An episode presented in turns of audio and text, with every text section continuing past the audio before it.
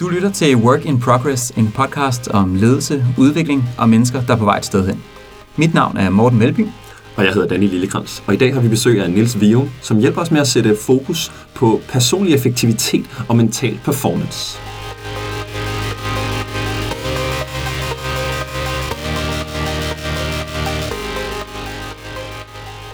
Velkommen til, Niels. Tusind tak. Niels, vi har inviteret dig herind i dag, øh, på grund af selvfølgelig, at du har noget spændende at sige. Det ved vi, og det ved vi blandt andet, fordi du til daglig er ledelseskonsulent i uh, LEAD, konsulenthuset. Så læser du en kandidat i erhvervsøkonomi og psykologi på CBS. Og det lytterne måske har størst sandsynlighed for at have kendt dig for, det er, at du har øh, podcasten Mindcast, som for nylig udgav episode nummer 100. Så tillykke med det. Det er lidt tak. at, uh, Tusind tak. det er jubilæum, vi selv glæder os til at nå en dag i hvert fald. Øh, Der interviewer du spændende personer og sætter fokus på personlig effektivitet og mental performance, som øh, Danny lige nævnte. Niels, hvad er en sjov ting? Lytterne vil jo gerne, de vil gerne have lidt, ikke? Så hvad er en sjov ting, man ikke kan læse af dit CV, eller sådan på din LinkedIn-profil måske? Hvad er en sjov ting, man ikke kan læse på mit CV eller på min LinkedIn-profil, ja? ja, det er et rigtig godt spørgsmål. For jeg kan godt lide at, egentlig at, at skrive ting ned, som de er, og så kan jeg også godt lide også at dele noget personligt en gang imellem i podcasten. Øh, men en ting, som folk ikke ved, det er, at jeg faktisk i min fritid, når jeg har lidt rum, og kæresten ikke er hjemme, så sætter jeg mig og spiller computer. Hmm. Så sidder jeg stadigvæk og kan godt sammen med nogle gamle efterskolekammerater logge på Skype, og så bare tage den helt klassisk, som dengang vi var teenagers. Og så sidde og råbe lidt ind i den skærm der, mens vi også praiser hinanden, fordi nu er det for vildt. Nu sidder vi inde i League of Legends og, og har det fedt. Og tilbage i tiden og genoplever fortidens Lige øh, præcis, dynamikker. Ja. Det lyder sundt. Det lyder sundt, og jeg tror på, at øh, vi alle sammen, ja, det tror jeg i hvert fald på, har godt af nogle øh, breaks og nogle andre ting, øh, som er øh, differentierende fra vores daglige virke. Ja. Så kan man sgu hurtigt spænde, spænde i en retning. For at øh, vi lige får skabt lidt retning i episoden i dag, så synes jeg, det kunne være fedt, også for, for lytterne, men også lige så meget for mig og Danny, tror jeg, at få talt lidt om og definere det her personlige effektivitetsbegreb. Hvad, øh, når du, Niels, både i Lead, men også i Mindcast, arbejder med det, hvad er det så, du, øh, du undersøger? Jamen altså, det jeg helt grundlæggende undersøger, øh, sagt med mere øh, nede på jorden ord end mental performance og personlig effektivitet, hvad går det ud på? Så plejer jeg at sige, at øh, det handler simpelthen groft sagt om at finde ud af, jamen, hvad er det, der skal til for, at jeg performer så godt som muligt i løbet af dagligdagen, samtidig med, at jeg kan være nærværende. Og samtidig med, at når jeg kommer hjem fra arbejde, så er jeg ikke fuldstændig smadret, men har stadigvæk øh, lidt overskud til nu at skulle være sammen med dem, som jeg elsker, når jeg kommer hjem. Øhm, så det er det, det går ud på. Det er simpelthen, jamen, øh, personlig effektivitet-delen, det er så, jamen, hvordan skal jeg få egentlig mest ud af de timer, jeg har i døgnet? Øh, der er både noget sådan med struktur på arbejdsopgaverne, øh, teknikker til at arbejde øh, struktureret, øh, uforstyrret, øh, og ja, egentlig kom, altså kom i flow-stadiet, hvor du arbejder virkelig godt med en opgave for eksempel. Så du kommer ind i et helt eget univers, og på den måde kan lave et godt stykke arbejde, øh, løse en kompleks problemstilling. Og så den anden del, det er den her mental performance del, som, som er, jamen, øh, hvad med mit energiniveau? Hvad skal der til for, at jeg har, altså, er en god kollega at være sammen med, når jeg møder på arbejde? Øh, hvad skal der til for, at øh, det hænger så tit sammen med søvnen og kosten og motionen? Hvad skal der til for, at når jeg møder på arbejde, så kommer jeg til at være i mit mentale S, for at øh, jeg kunne være den bedste version af mig selv i virkeligheden, når jeg møder på arbejde? Det minder mig faktisk om, øh, jeg er lidt glad for det her, ja, der begynder selvfølgelig at være nogle sammenhæng, og da vi talte med Claus Weiler om high performance, Ja. der definerede han også forskel mellem det her peak performance, som kun kigger på den her præstationsparameter, hvor mange opgaver får jeg kørt igennem på mit arbejde, hvor han siger, at high performance, det indeholder også det her trivsel, at jeg har det godt, mens jeg præsterer godt. Og det taler jo lidt ind i, i det, jeg hørte dig sige, Niels, at, at det simpelthen ikke, øh, der er nogen, der måske kan føle, at det er, sådan, "Nå, men det er noget, virksomhederne gerne vil have. De vil gerne have personlig effektivitet, for så får jeg kørt flere sager igennem på mit arbejde. Mm. Men det handler altså også om den her meget humane faktor, som er, hvor kan jeg være nærværende? Hvor kan jeg skabe nogle gode relationer? Fordi jeg har det godt i min krop og ikke er i uh, ubalance. Lige præcis. Interessant. Hvorfor hedder det? Hvorfor oplever du uh, i de her tider, og i, i det samfund, vi lever i, og den virkelighed, vi lever i, at det er særlig relevant at, at tale om og udbrede ord om personlig effektivitet og mental performance? Ja, ja, altså man kan sige, det er jo en verden med øget kompleksitet øh, på arbejdspladsen. Øhm, en verden også, hvor vi får enormt meget information. og det ved vi alle sammen, det har vi snakket om øh, i samfundet et stykke tid nu, men altså mere end nogensinde får vi bare mere og mere information. Og vi ved ikke helt, hvordan vi skal egentlig skal sortere i det her. Det eneste vi ved, det er, at det fylder os rimelig godt op, og tager en del på vores energi. Det tager vores fokus væk. Og så gør det også, at, øh, at vi får egentlig ret meget negativ øh, information, også som gør, at det påvirker vores psyke i dagligdagen. Så en af de... Øh, nu, normalt, nu, nu arbejder jeg som konsulent, og så er det ligesom to ting, som man konsulent skal ud, og hvor det overhovedet giver mening, øh, for at det overhovedet giver mening at komme ud og arbejde med en organisation, og det er enten hvis nu, at der er et problem, man kan løse, eller hvis der er et potentiale, man kan opfylde. Ja. Og jeg vil faktisk helst tale til potentialet, fordi jo, der er noget med, man kan, man kan godt vende sådan et problem og sige, øh, jeg, har, jeg er træt i hverdagen. Men jeg synes heller, jeg vil fokusere på, jamen, gennemsnit, så tror jeg egentlig ikke, vi går af mega trætte. Altså, jeg tror egentlig, at det er okay. Øhm, men der er bare enormt meget øh, potentiale at hente, for at vi kan, altså, kan endnu mere. Det tror jeg egentlig også, altså jeg oplever, hvis man, hvis man spørger folk, om føler du, du går rundt og har det dårligt på sådan et bevidsthedsniveau, eller du præsterer mindre, end du kunne, så er det kun folk, der sådan, enten tidligere har været på et stadie, hvor de har kunne mærke en tydelig forskel, eller så er det først, når de begynder at arbejde med den her mentale performance og deres, øh, deres effektivitet, at de oplever, hold da op, der var noget mere i tanken. Altså jeg kunne meget mere, end jeg troede. Præcis. Men jeg vidste ikke, at jeg havde det dårligt. Eller... Der er faktisk også rigtig mange øh, sådan videnskabelige undersøgelser, som viser, at bad is stronger than good plejer man at sige på engelsk. Mm. Så, og det er sådan helt fra tilbage til øh, stenaldertid og way back, hvor at det giver ikke mening, at vi tænker, uh, der er bær på busken, hvis der også er en tiger. Altså, der bliver vi nødt til at lægge mærke til tigeren. Ikke? Vi kan ikke holde øje med bærene hele tiden. Yeah. Så derfor er vores hjerne gearet til at lægge mærke til det, det negative. Og det er derfor, man snakker om det her positivity ratio, hvor man skal have tre eller fem gange så mange positive interaktioner for at opveje de negative i en relation eller i en mm. kontekst. Og det er jo meget interessant i forhold til det, du snakker om her, at tit så kontakter virksomheder os øh, på grund af, at der er et eller andet problem, der skal løses. Præcis. Ja. Og øh, det er jo bare hverdagen. Det er, at vi ser problemerne. Vi ser problemerne, og så... Øh, jeg synes i hvert fald, det fedeste arbejde i, i potentiale øh, spændet øh, brændslukning. Selvfølgelig er det nødvendigt nogle gange, mm. fordi det, det påvirker altså virkelig folks liv. En, en ting, jeg også er særlig glad for, at du kommer herind i dag, Niels, og kan vende lidt med os, det er det her med, at arbejdslivet fylder jo sindssygt meget, så hvorfor skal vi tage fat i vores arbejde?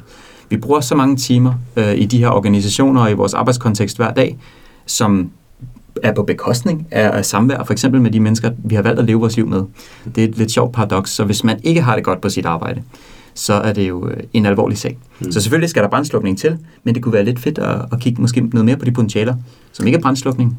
Ja, altså der er jo helt klart begge dele også. Øhm, fordi jeg skal passe på med at sige det her, når jeg, uden at sige også, at der er jo også nogen, som, som decideret går og, og har det skidt på mm. arbejdspladsen, og ikke helt ved, hvorfor det egentlig går skidt, det her. Mm. Fordi for eksempel sådan en ting, som, som, som vi har snakket så meget om, øh, også i samfundet, nemlig stress.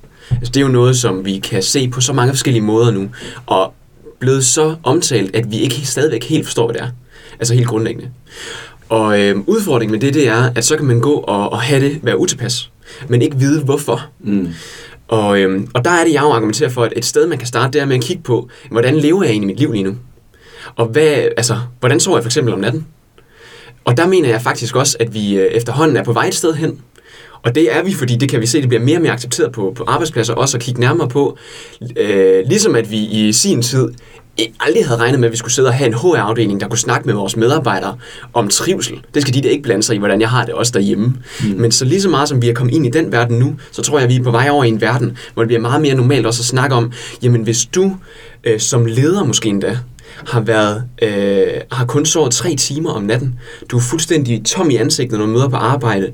Du kommer til at svine dine kollegaer til, fordi at du, du ikke fungerer op i hovedet, fordi du simpelthen ikke har styr på din fysiologi dybest set, så, øh, så bliver det mere relevant at så snakke om, hvad kan egentlig være årsagen til det, til det og, og, og hvordan skal vi så øh, arbejde med det her, hvis vi finder den årsag.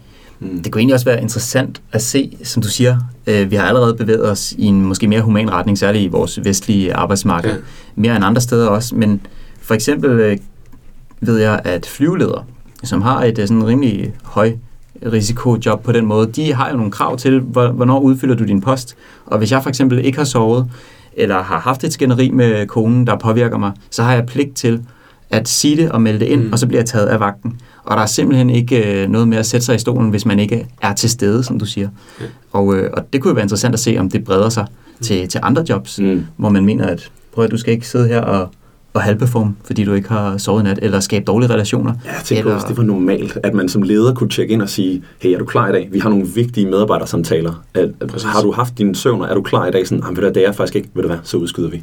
Det kan da ja. være et vildt sted at starte. Ved du hvad, så er der lige en anden, der kan tage den i dag. Ja. Altså sådan, ja. I stedet for, at du nu skal. Fordi det er enormt stort ansvar at sidde med at skulle have så mange en til en. Mm. Øh, især hvis du er leder af ledere. Mm. Og skulle have en til en med dem omkring, hvordan de skal lede deres medarbejdere. Ja så kommer det til at have enormt stor effekt, hvordan du tager den en til en den dag. Og hvis du har haft en stor skænderi derhjemme, lige inden, og skal hen, og så går det ud over den person, det er jo ikke ansvarsfuldt at gøre. Mm. Det minder mig faktisk også om øh, den her bog Mind of the Leader, der udkom for ikke så lang tid siden af Rasmus Hovgaard, øh, hvor de undersøgte, den er baseret på interviews med et par hundrede CEOs, og øh, da han blev spurgt, hvad var det mest overraskende, du hørte øh, af de her CEOs, de fortalte dig, så sagde han, at samtlige af dem sov cirka 8 timer om natten, øh, tog sig af deres krop, var i godt, øh, god fysisk stand, og øh, at de mentalt trænede på en eller anden måde. Afsatte tid til mental træning. Og han sagde, at det underbyggede bare den her tese med, at hvis du ikke kan holde ud at være sammen med dig selv, hvis du ikke øh, er i en eller anden form for symbiose med din egen krop, så kan du heller ikke præstere rigtig godt og lede mm. øh, verdens topvirksomheder. Ja. Øhm, så, så det er jo meget interessant. Ja. Der er en ting i forhold til stress, jeg lige føler, vi, ja. vi, vi skal have nævnt her. Fordi, eller jeg er i hvert fald nysgerrig på, fordi øhm, stress går også hen og bliver sådan et personligt anlæggende eller det, det kan det få kritik for, ja. at vores samfund bevæger sig hen et sted, hvor man siger, når man stress, så skal du bare blive mere personligt effektiv, og du skal bare sove. Og det er slet ikke min, mit, øh, min opfattelse, at det er, din, Nej. det er din pointe, så jeg vil bare lige besøge det, fordi hvis der sidder en lytter og har, og har haft øh, stress tæt ind på livet, så er det ubehageligt at høre, at Nå, så skal du bare sørge for at sove. Og jeg kunne mm. godt lide at den måde, du også så nævnte at sige, at det kan være, at vi i virkeligheden skal snakke om chefens søvn. Ja. For det kan være, at chefen har svært ved at, at sætte de rammer op, som støtter dig, så du ikke bliver ramt af stress. Præcis. Fordi stress er i høj grad noget, man kan bidrage lidt til selv, men i høj grad også noget, der handler om, om rammer, og du er på en eller anden måde overbelastet, det skal vi have gjort noget ved. Det er i hvert fald uh, tit et spørgsmål om mange begge små ikke? Ja. På, den, uh, på den parameter. Ja. Niels, jeg kunne godt tænke mig at høre, vi kommer lidt senere til de sådan helt konkrete tips. Mm. Hvad, hvad for nogle uh, har du skrevet i din egen bog, og hvad for nogle uh, oplever du selv til dag, øh, i dit daglige. Men hvad er det, du oplever som fællestræk? De personer, du har mødt, som har en god personlig effektivitet, som når meget og har det godt på samme tid og bygger gode relationer. Hvad er det, de har til fælles? Hmm. Ja, rigtig godt spørgsmål. Øhm, øh, der er helt klart det samme med søvn. Altså, der er helt klart det samme med, at folk godt kan forstå, at det kan faktisk være effektiv tid brugt at øh, sove mere. Og det er jo noget, nemlig også noget, hvor vi stadigvæk har nogen, som går hardcore øh, konsulentmode i virkeligheden. Nogen, øh, jeg ved, nogle organisationer, der simpelthen stadigvæk ikke øh, prioriterer det der work-life balance godt nok, som det i virkeligheden er. Altså prioriterer, at det med søvnen kan godt gøre, at du kommer til at præstere så meget bedre dagen efter at du ikke skal nedprioritere den.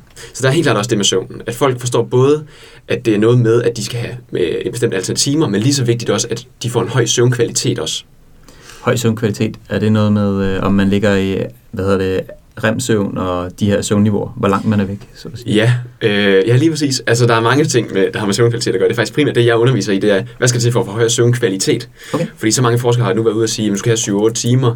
Øh, fint nok, øh, men det er faktisk, hvor mange har ikke også oplevet, jeg ved ikke, om I to har oplevet, øh, vågne øh, en morgen efter I egentlig har sovet 8, måske 9 timer, og stadigvæk være utrolig træt. Er det noget, jeg har prøvet før? Jo, jo, helt sikkert. Jeg ja. plejer at kalde det øh, mumiesøvnen.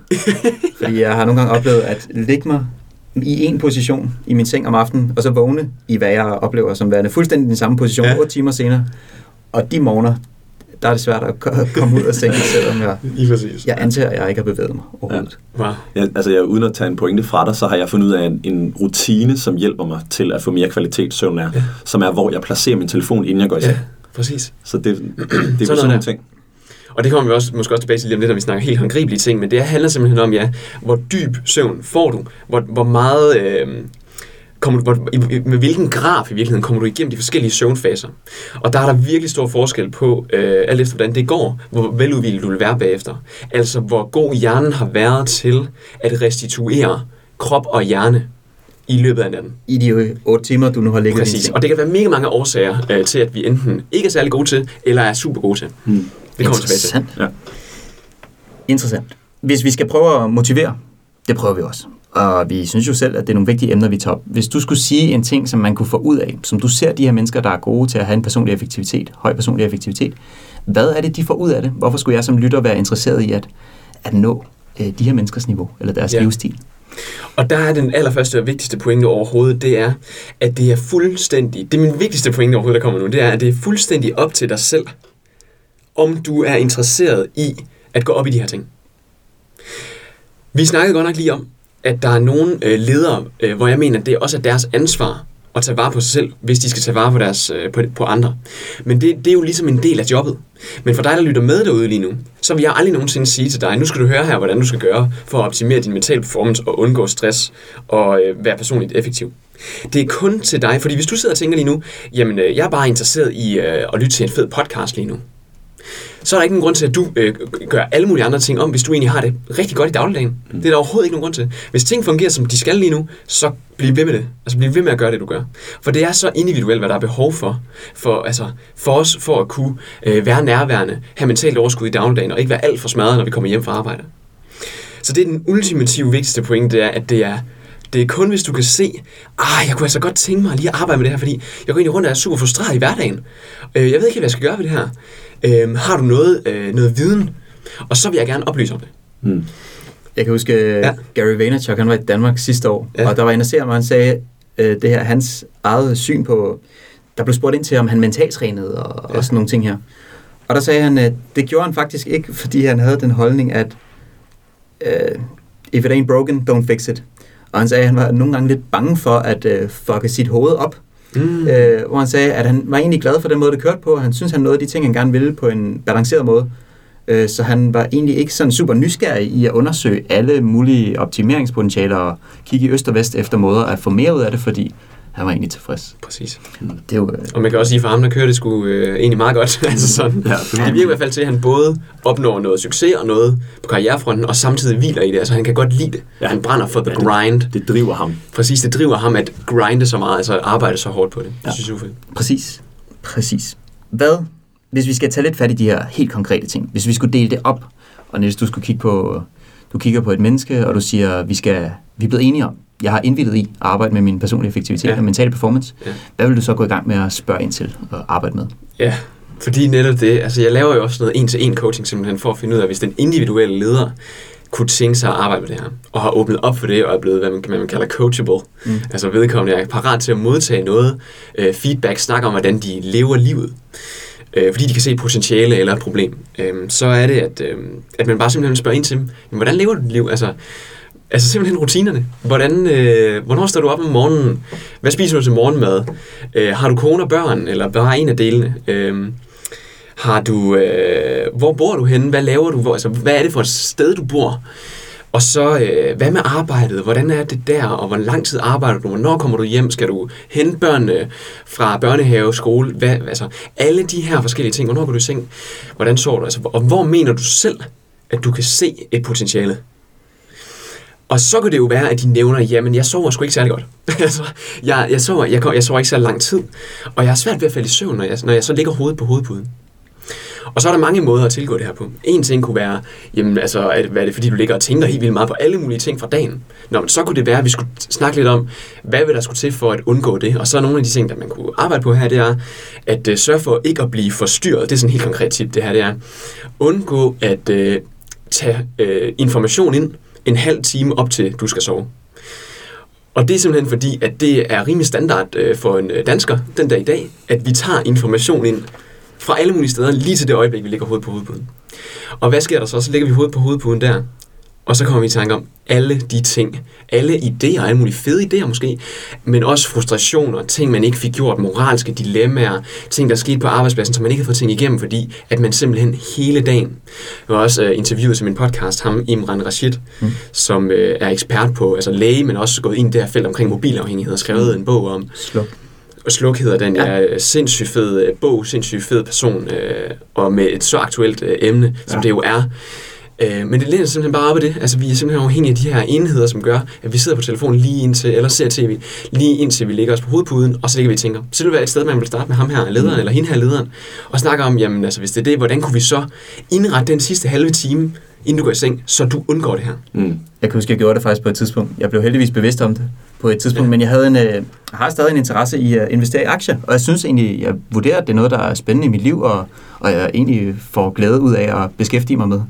Og så havde jeg sådan en øh, vane med at lige at kigge på kurserne fra det amerikanske marked, øh, lige inden jeg gik i seng. ja. og der blev jeg bevidst om på et tidspunkt, at jeg lå bare, det var egentlig hovedsageligt den her inspiration, men den var jo stadig øh, distraherende for min søvn. Ja. Jeg lå og tænkte på, hvad for nogle selskaber skulle jeg lige øh, læse om Mm. i morgen eller undersøge. Og det kan godt være, at det ikke var decideret destruktivt for mig, men altså sov gjorde jeg i hvert fald ikke. og det var vel egentlig derfor, jeg havde lagt mig øh, på puden, kan man sige.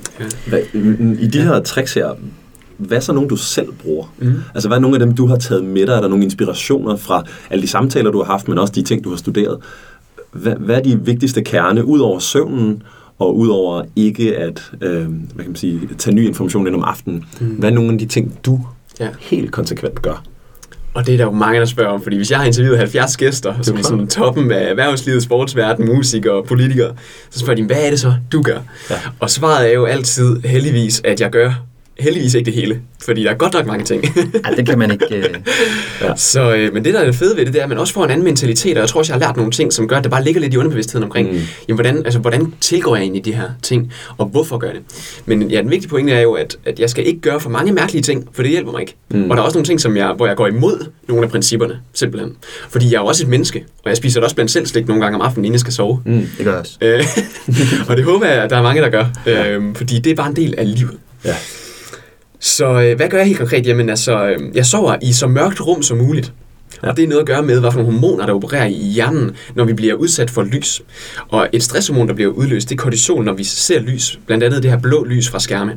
Så det undgår så meget som muligt inden jeg skal sove. Og undgår også, at der er dioder eller andet, eller lys udefra, der kommer ind og kan distrahere min søvn om natten. Og det gør altså, at jeg falder længere ned i dybe søvnfaser, og derved får højere kvalitet søvn. Det er jo det, vi snakkede om før. Mm. Så, øh, så når jeg står op, det kan vi gennemgå den morgenrutine, det er simpelthen, jeg, øh, jeg, går, øh, jeg går allerførst en morgentur. Og det er simpelthen, altså lige så snart jeg vågner, vækkeuret ringer, det vil sige, jeg har lige øh, to vækkeuger øh, med 5 minutters mellemrum. Og det er Ja. fordi min kæreste og jeg sover sammen, bor sammen i lejlighed i Valby. Og de 5 minutter, hvor vi kan ligge og putte der, de 5 minutter der, det er guld værd. Altså det er bare en ting, hvor vi mener, der er noget livskvalitet at hente der. Ja. Selvom det ikke, øh, igen, øh, sidder og hænger sammen med alle de teorier, der måtte være omkring, uh, at snusknappen er forfærdelig. Ja, Fordi det, det, det, kan, det kan godt være mentalt set på mange på alle mulige parametre. Men det er altså simpelthen noget, vi har vurderet, det, det skal vi. Så når de fem minutter er gået, så står jeg op, tager noget øh, grimt øh, joggingtøj på, ud øh, så hurtigt som muligt. Fordi det, jeg gør, det er, det er så at aktivere hjernen til at forstå, at nu er det dag udenfor. Lige inden det så åbner jeg faktisk også for øh, altså patienterne ud af til mørkningsgardinerne der, så at der, der kommer noget lys ind i mit ansigt som det første. Mm. Og det er simpelthen fordi, jeg så fortæller hjernen, nu er det dag. Og det som det gør, det gør det på alle mulige nørdede niveauer, vi jo ikke behøver at gå ind i nu. Men simpelthen fortæller hjernen, nu øh, skal du producere en masse forskellige øh, hormoner og kemikalier i, i kroppen og hjernen, som gør, at nu bliver du frisk. Du øh, producerer nogle ting, som gør, at du bliver øh, klar og motiveret til udfordringen, der kommer i løbet af dagen. Du begynder at tænke klart. og ikke nok med det, så gør det også, at næste nat, så vil jeg sove bedre.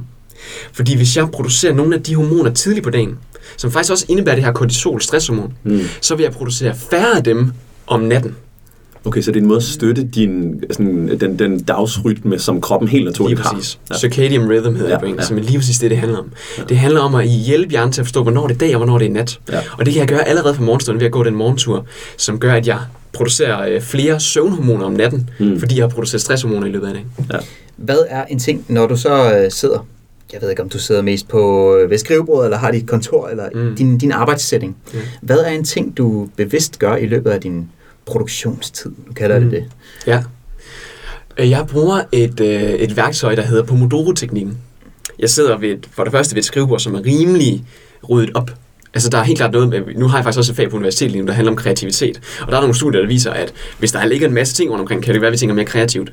Men kreativitet kan også godt øh, være negativt i den forstand, det gør, at vi, vi skulle ikke rigtig når så meget. altså, vi kommer til at tænke Ja. nogle vilde tanker nogle gange, men vi når ikke særlig meget. Så alt efter, hvad for noget arbejde jeg skal lave, kan det jo være, at jeg tager den mere produktive tilgang og siger, okay, clean table, øh, hovedtelefoner på, og så kører jeg på Pomodoro-teknikken. Jeg kan ikke lade være med at forestille mig, at du sådan, øhm, på et tidspunkt ruder dit øh, skrivebord til, fordi nu skal du være kreativ. Ja, nej, præcis, præcis. Der er noget om det der nogle gange.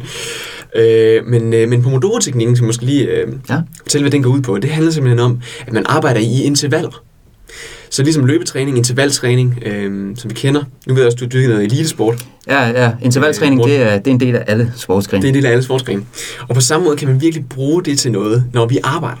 Fordi det, der sker, det er, hvis man sætter en timer til f.eks. 25 minutter, så beslutter man sig for, at det, jeg må kun arbejde på én opgave i de her 25 minutter. Og så er der to ting, der er vigtige. Et, jeg må ikke blive forstyrret. Så det vil sige, telefonen, fly mode med den, eller lægge ned i en taske på lydløs, ingen vibrator. Øh, hvis du arbejder på kontor, sæt en seddel simpelthen uden på din dør, der står, ikke forstyrr mig lige nu, jeg er i Pomodoro mode. Mm. Øhm, gør hvad du kan for, altså også øh, digitalt, luk mailen, luk Facebook, luk det hele. For at sørge for, at du kan være in the zone i de her 25 minutter. Det er det absolut vigtigste. Den næste ting, der er vigtig, det er, at, øh, når det sagde jeg allerede, det er, at du kun arbejder på den ene opgave, så ikke forstyrres og kun arbejde på én opgave ad gangen.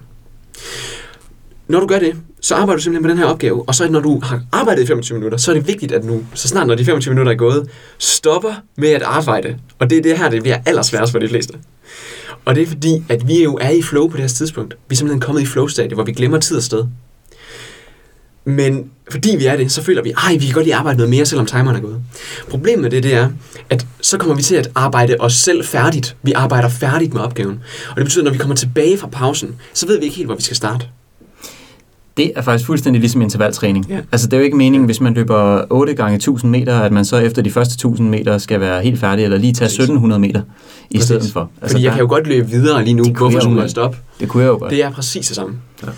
Hvad er det så øh, i pauserne, Ja. imellem intervallerne? Hvad laver du der?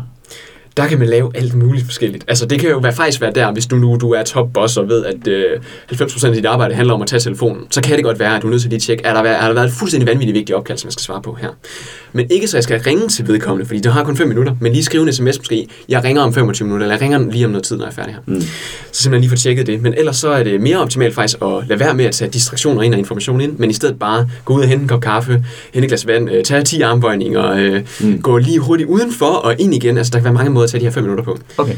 Og det, som faktisk er særlig interessant her, det er, at det, der forekommer her, det er det, man kalder inkubationsfasen. Som er en kreativ fase, som faktisk er effektiv tid brugt. Nogle vil også sige, hvis du arbejder med kun 25 minutter og så 5 minutters pause i hele dagen, så vil du egentlig holde ret meget pause. Men øh, effektivt set, og med de rigtige briller på, så vil man sige, at det er ikke ineffektivt at holde de pauser. Tværtimod, det gør, at når du kommer tilbage og sidder med et problem, øh, problem, der har været super komplekst i de første 25 minutter, så vil du altså komme tilbage og være meget mere klar i hovedet omkring, hvordan skal jeg løse problemet her. Mm. Jeg kan huske, øh, min lille søster, hun læser psykologi, øh, og inden hun begyndte på det og blev sådan mere bevidst om det, så var hun i hvert fald bevidst om en anden ting, og det var, at når hun skrev en, øh, eller hvad der var en kompleks problemstilling, for hende skrev en opgave eller et eller andet, så hendes bedste måde at komme ud af en hårdknude, det var at gå i bad. Ja. Så, så i nogle af de her skriveperioder, så gik hun i bad øh, fire-fem gange om dagen, men, men, men det var simpelthen det her andet break. Altså Yes. det, det var simpelthen en anden setting, og, og inde i badet kan man jo ikke lige sidde foran computeren og, og tænke i de samme tankebaner. Altså der sker et eller andet. Og det er jo virkelig det, det handler om. Det er, at- fordi hvis man snakker vaner, så er der jo de her tre trin i vaner. Ikke? Der er en eller anden, der trigger en vane, så er der selve vanen, og så er der en eller anden belønning. Præcis. Så din søster har der øh, fået skabt en vane om, at når jeg går i bad, så må min hjerne godt slå helt fra og, og give slip på alle de der pligttanker, og bare give øh, kreativiteten plads. Det Og så bagefter får hun idéer, og så tænker hun sådan, "Nå, det kan være, at jeg lige går i bad. Og så helt automatisk vil hjernen give slip, ikke? Jeg stussede i hvert fald over det, da hun fortalte det, men øh, er siden øh, blevet mere overbevist om, at hun måske har fat i noget. Ja. Det siger forskningen også. Ja, jamen det, det vil hun sikkert blive glad for at høre. ja. Niels, en ting, jeg rigtig godt kunne tænke mig at vende i dag, og det er jo, øhm, vi arbejder alle sammen med udvikling af en eller anden art, og øh, der er jo også øh, nogle modstrømninger i vores samfund i dag, øh, blandt andet øh, Svend Brinkmann, der skriver bøger om at stå fast og sige noget mere nej, og lade være med at være med på alle trends og alle podcast tips, man hører. Øh, og hvordan synes du, at det her med personlig effektivitet spiller sammen med en, eller spiller op mod en bevægelse, hvor man skal sige noget mere nej og stå lidt mere fast ved sig selv? Jeg synes, det er helt fænomenalt det der. Og faktisk så en gæst, som jeg utrolig godt kunne tænke mig at have med i min podcast, det er netop Svend. Ja, Som jeg har spurgt. Jeg fik desværre et, øh, et nej tak. ja vi prøver igen. Øh, jeg tænker også at prøve igen på et tidspunkt. Jeg håber, han lytter til det her lige nu. Svend, hvis du er derude, så øh, tiltag Mindcast mig. Nej, men det er bare fordi, jeg synes bare, det kunne være enormt spændende at prøve at snakke med ham direkte om, hvor vi simpelthen kunne sætte det her op mod hinanden. To ting, som virker som fuldstændig modsætninger. Mm. Altså, at jeg skal optimere min personlige og udvikle mig og være effektiv og sådan over for det her med, øh, nej, du skal bare gøre det rigtige, og du skal stå fast ved det, du mener, der er rigtigt. Mm. Og du skal finde mening, ikke øh, utility, ikke nytte. Ja. som Svend vil sige. Og jeg har læst hans... Øh, jeg er i gang med tredje bog. Mm. Øh, helt vild med dem. Mm. Øhm, fordi jeg synes simpelthen, det er så vigtigt også at holde fast i, samtidig med, at man snakker om de her ting. Jeg vil faktisk også sige, at nu kom det her spørgsmål ret sent i episoden, og der var en ting, jeg lagde særlig meget mærke til, hvor der var nogle klare sammenhæng. Og det er det her, du siger med, at du vil aldrig gå ud og proppe de her værktøjer ned i halsen på nogen. Præcis. Altså det er rigtig vigtigt øh, i alle typer arbejde, ligesom at man får den personlige overbevisning med. Og det er vel i virkeligheden, jeg har også læst øh, de fleste af hans bøger, og, og det jeg hører ham sige, det er, at man bliver bevidst om, hvad for nogle valg man træffer, og hvad for nogle øh, valg man ikke træffer. Præcis. Eller, og, og der synes jeg egentlig, I taler ind i mange af de samme ting, så måske er den her kontrast i virkeligheden ikke så stor, som, øh, som man kunne, kunne tænke. Måske er den ikke, men det er i hvert fald noget, jeg har lært meget fra ham også. Fordi jeg startede jo også meget sådan kold og kynisk, når vi skal lave så meget som muligt på kortest tid. Mm. Og, sådan, og har lært løbende, jamen altså, det handler jo om meget mere end det. Det handler jo om det hele menneske. Ja. Og så det, som jeg er meget fortaler for nu, øh, som jeg går og prædiker meget, det er bevidste valg. Altså simpelthen, mm. jeg vil gerne give noget information. Altså, jeg har, lavet, jeg har lavet noget research de sidste fem år, som nogen måske kan bruge. Øh, men du skal også lytte til alt det andet, så skal du træffe en bevidst, bevidst beslutning omkring, mm. hvad er det, jeg kan bruge af det her? Ja. Og hvad er min intention med at bruge det? Fordi jeg tror også meget, det handler om, hvad intentionen er med det her. Så øh, jamen, hvis min intention det er bare at tjene så mange penge som muligt, og være fuldstændig ligeglad med alle andre, så lad være med at gå op i øh, personlig aktivitet. Men hvis din intention er at blive så god og nærværende leder som overhovedet muligt over for dine kollegaer, så vi kan skabe en organisation, som er værd at tage på arbejde i hver dag, så mener jeg, at du skal arbejde med det. Mm. Præcis, hvad, hvad er din motivation for at gå i gang med de her Præcis. ting? Jeg havde for nylig en, øh, en lille, lad os kalde det en debat, Ja. med en kommunaldirektør på LinkedIn, hvor øh, han var træt af inspirationsting. Han var træt af lister med 10 gode råd, og han, han nævnte, at, øh, at de ledere, han mødte i det daglige, de efterspurgte ikke mere inspiration, de skulle være bedre til at agere i deres kontekst. Ja, Hvor, at, øh, hvor jeg også gik ind egentlig og argumenterede for, at jeg lytter selv til mange podcasts, øh, læser mange bøger, og er samtidig bevidst om, at jeg kan ikke og skal absolut ikke implementere alle de her ting, men det er godt for mit øh, beredskab, det er godt til min øh, baggrund og min øh, bevæggrund for at tage de her valg, at jeg kender til tingene, Mm. og at jeg lige så fint kan sige, hey, det der det er ikke noget for mig, men jeg synes at det er fedt, at der er nogen, der skriver bøger om det, og der er nogen, der øh, arbejder med det her. Jeg tror, jeg tror, det der med bevidste valg er, er meget essentielt i sammenhæng med det også, fordi jeg kan da godt mærke, at hvis der ikke var... Ej, lad mig starte et andet sted. Der var en spændende øh, diskussion faktisk også på LinkedIn forleden, hvor nogen sagde, får vi nogensinde en ny Mozart? Mm. Og jeg, jeg, jeg synes, det er et meget relevant spørgsmål, fordi hvis vi alle sammen går og bliver inspireret af hinanden hele tiden, hvem er det så, som lukker døren til sociale medier, til inspiration, til nye bøger og alt det der i fem år? Og bare øver sig på én ting, og bare bliver ekspert i én ting, og bare siger, det er det her, jeg gør. Det er jo virkelig en kompetence, som er vildt svær. Og derfor synes jeg, det er vigtigt at overveje, hvad er min, hvad er min valg? Hvad er det for nogle valg, jeg træffer? Vil jeg inspireres hele tiden, fordi vi kommer til at blive påvirket i vores retning, og vi får ikke de her unikke talenter i spil, fordi vi hele tiden bliver inspireret af gennemsnittet af vores verdensarbejde på en eller anden måde. Og det tror jeg på en eller anden måde er farligt for, for verden. Altså. Men det er lidt sjovt, ikke? Fordi øh, Heini sagde det også i sidste episode. At kunne sige nej, det mente han var en af de vigtigste ting for at drive en succesfuld startup. Mm. Altså være benhård omkring sit fokus, og så sige, det er de her ting, jeg tror på, og jeg er helt bevidst om, at der findes alle mulige andre ting, jeg også kunne bygge min virksomhed på. Men øh, nu siger jeg nej, i virkeligheden mange flere gange, end man siger ja. Mm. Øhm, Ja. Interessant. Der er en ting, jeg godt kunne tænke mig lige at høre, Niels, og det er det, her med, med den mentale. Vi har talt lidt om, om de her fysiske, lidt om, om nogle konkrete redskaber, lidt om, hvad søvn gør, og hvad hormoner i hjernen gør. Hvad oplever du er det vigtigste sådan, mentale ting, jeg kan gøre for at, øh, for at være nærværende, og for at være god til at træffe bevidste valg, for eksempel? Yes. Øh, det er sjovt, fordi jeg skrev lige en bacheloropgave her før sommerferien, som handlede om øh, præstationskultur på CBS. Mm. Som simpelthen handlede om, hvad er narrativerne på CBS omkring karriere? Og øh, hvordan forholder studerende sig egentlig til det? Øhm, og så var det sjovt, fordi som i vores bacheloropgave, så nu fordi jeg har haft Science of Mindfulness som valgfag, Mm. så er det, at vi putter den på til sidst som et handlingsforslag simpelthen til de studerende, det er at dyrke mindfulness. Altså det er at lave mindfulness-træning, øh, konsistent mindfulness-træning. Og øh, altså gennem meditationstræning simpelthen. Mm. Og det var fordi, at det forskning, blev- altså der er simpelthen så meget forskning på området nu, og når man hører mindfulness, så er der stadigvæk nogen, der tænker, det er rimelig fluffy det der. Men det er altså efterhånden rimelig evidensbaseret, at man kan øh, få enormt meget selvbevidsthed og selvkontrol. Og alle mulige andre ting, altså mega mange ting, men det vi lavede vægt på, det var selvbevidstheden og selvkontrollen, fordi vi er tilbage med det her med bevidste valg. Fordi hvad hvis nu alle mine medstuderende siger, at jeg skal have det bedste karakter, jeg skal have det vildeste studiejob, og jeg skal også på udveksling, og jeg skal have praktikforløb, skal have det hele, og et vildt netværk. Hvordan skal man så forholde sig til det, hvis man ikke har øh, selvbevidsthed? Hvordan skal man så overveje, hvad de andre siger, og så træffe et valg? Jeg siger ikke, at folk ikke har selvbevidsthed. Jeg siger bare, at hvis man træner at, øh, at tage stilling til og se sig selv lige, lidt i tredje person et øjeblik, og sige, okay, hvad er det, jeg befinder mig i lige nu? Hvordan kommer det til at påvirke mig? Og hvordan skal jeg så træffe den beslutning, der er bedst for mig i det her? Og der fandt jeg simpelthen ud af, at mindfulness er et enormt godt værktøj til det. Så hvis du spørger helt konkret, mm. man kan downloade en app jo, altså som ja. bare 10 minutter hver dag, eller en gang hver anden dag, øh, laver det her mindfulness-træning, så vil det bare øge øh, din evne til at kunne øh, se dig selv tredje person et eller andet sted. Se dig selv som en, der er i et system, og ikke kun se det, der er lige foran dig. Og det kan hjælpe dig til at træffe det bevidste valg, som kan være godt for dig om dem og, og dem omkring dig også. Hvad for en uh, app vil du bruge? Jeg bruger en app, der hedder Headspace. Headspace. En fyr, der hedder Andy. Mm. Øh, han har også lavet en TED-talk omkring det her. Ja.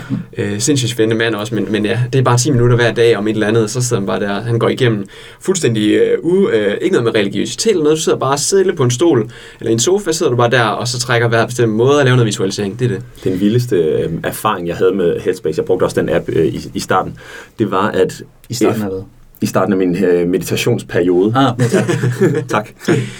Så øh, det var, at efter to uger, hvor jeg havde været meget konsekvent med det, tre uger, fordi jeg havde sådan en periode, hvor jeg brugte det lidt, så brugte jeg det ikke, så brugte jeg det lidt, øh, og jeg kunne ikke rigtig mærke en forskel. Nej. Men så var der en periode efter det her, efter en, et par måneder måske, hvor jeg i 14 dage var meget konsekvent. Hver eneste dag mediterede jeg i 15 minutter, tror jeg det var.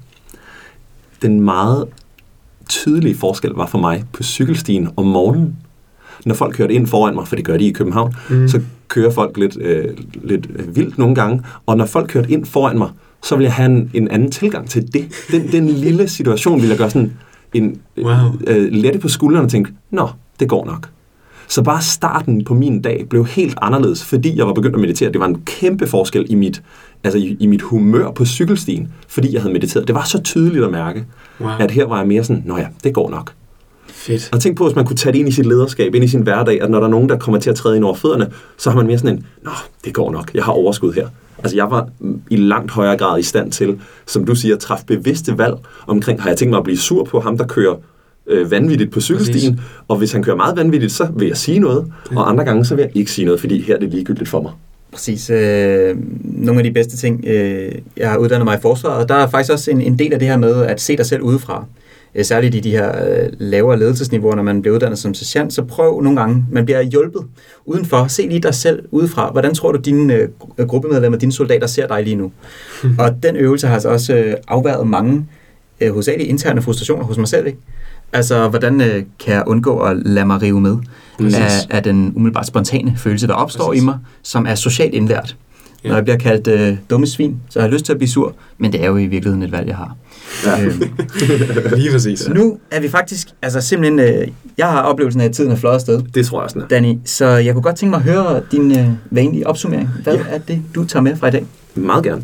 Øhm, jeg synes noget af det, det fedeste i dag har virkelig været, at vi har fået blandet de personlige effektivitetstricks, som du har med dig, Niels. Jeg synes, du har været god til at sætte ord på, hvad er der egentlig evidens for? Hvad er din erfaring på området? Øhm, og så samtidig har vi også fået snakket sådan meget, meget bredt om, hvorfor er det overhovedet, det giver mening det her? Og jeg synes, et stort takeaway er, gør det, hvis du synes, det giver mening for dig. Det er noget af det vigtigste, vi skal tage fra den her episode, synes jeg. Øhm, og så, øh, så vil jeg glæde mig til at, øh, at få de 8 timer, jeg plejer at få. Det er måske også et stort takeaway herfra, men at få kvalitetssøvn. Øhm, ja, tusind tak, fordi du ville komme med de bidrag. Inden vi slutter, vil jeg også gerne lige høre, sådan, hvad, hvad siger Nils herfra? Så at sige, jeg ved, du arbejder i lead og arbejder med øh, personlig effektivitet gennem lead, så det må du gerne sætte et på på øh, sådan afslutningsvis. Men ellers så synes jeg, det er de største takeaways fra, fra episoden. Jeg har øh, den takeaway, jeg har med fra i dag, og det som jeg synes, jeg sådan rimelig visuelt øh, opfatter mig selv som, men det var det her med at mærke efter, hvad skal være min trigger til at begynde at interessere mig for personlig effektivitet, og det var det, du nævnte her, Niels. Hvis jeg går rundt og egentlig kommer til at tænke over, at jeg er lidt ved siden af mig selv, jeg har det egentlig sådan lidt underligt, men jeg ved ikke helt hvorfor. Præcis. Og, og den trigger, synes jeg, var meget konkret for mig i hvert fald, Mm. at tage med herfra. Og ja, hvad vil være... Hvordan, øh, hvordan kan man følge lidt med i dit arbejde? Det vil være den bedste måde, hvis nu øh, jeg bliver interesseret. Ja, hvis man, man lyst til at interessere sig for, hvad jeg laver, Mm. så er det næsten bare ind på LinkedIn Ja. øh, og følge med der. Øh, inde på lead.eu kan man jo også læse mere om, hvad, hvad vi laver, og man kan også se, hvad personlig aktivitet området går ud på og sådan noget, og lidt nærmere, hvordan man skal komme i kontakt med os i forhold til det. Men det er egentlig der på LinkedIn, hvor jeg også viser, der udgiver jeg jo også podcasten. Mm. Øh, Mindcast, som, øh, hvor man hele tiden kan se, når der kommer nyt afsnit og sådan noget. Så det vil være LinkedIn. LinkedIn er dit uh, prime-medie. Yes. Hvad er en ting, du synes, folk skal tage med fra i dag? Nu har vi jo sagt, hvad vi synes. Ja. Yeah. Jamen, I har nogle rigtig gode nogen. jeg synes at jeres var rigtig godt øh, også opsummerende for. Altså det der med at jeg kigge på sin hverdag og så se, okay, øh, hvis, hvis jeg nu skulle give et, øh, et, et fif til en, øh, en, en, både en medarbejder og en leder, ja. så kunne tippet til medarbejderen, det vil være at kigge på, altså i den enhed, jeg sidder nu, det arbejde, jeg sidder og skal lave dagligt, hvad vil der skulle til for, at jeg vil kunne gøre det lige så godt, som jeg gør nu, måske lidt bedre, og samtidig være endnu mere nærværende over for mine kolleger? Hvad vil der skulle til? Og nummer to, øh, til, til, altså den, den til lederen, det vil være, hvad vil der skulle til for, at jeg øh, kan blive endnu bedre til at lykkes gennem medarbejderne? Altså, hvad skal der til for, at mine medarbejdere kan mærke, at jeg er nærværende over for dem, så de føler sig trygge, de føler sig motiveret, og de føler, at de har en leder, som har mentalt overskud, og kan give den konstruktive feedback, der skal til, og ikke lade sig rive med følelsesmæssigt. Hmm.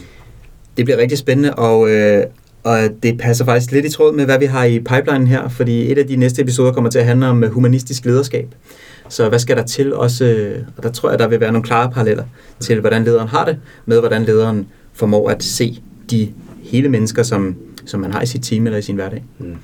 Mange tak, fordi du ville komme i dag, Niels. Ja, det var en stor fornøjelse. Selv tak. Kæmpe fornøjelse. Og super fed podcast. Jeg har en kæmpe fornøjelse at være med i det her show. Så tak. Tak skal du have.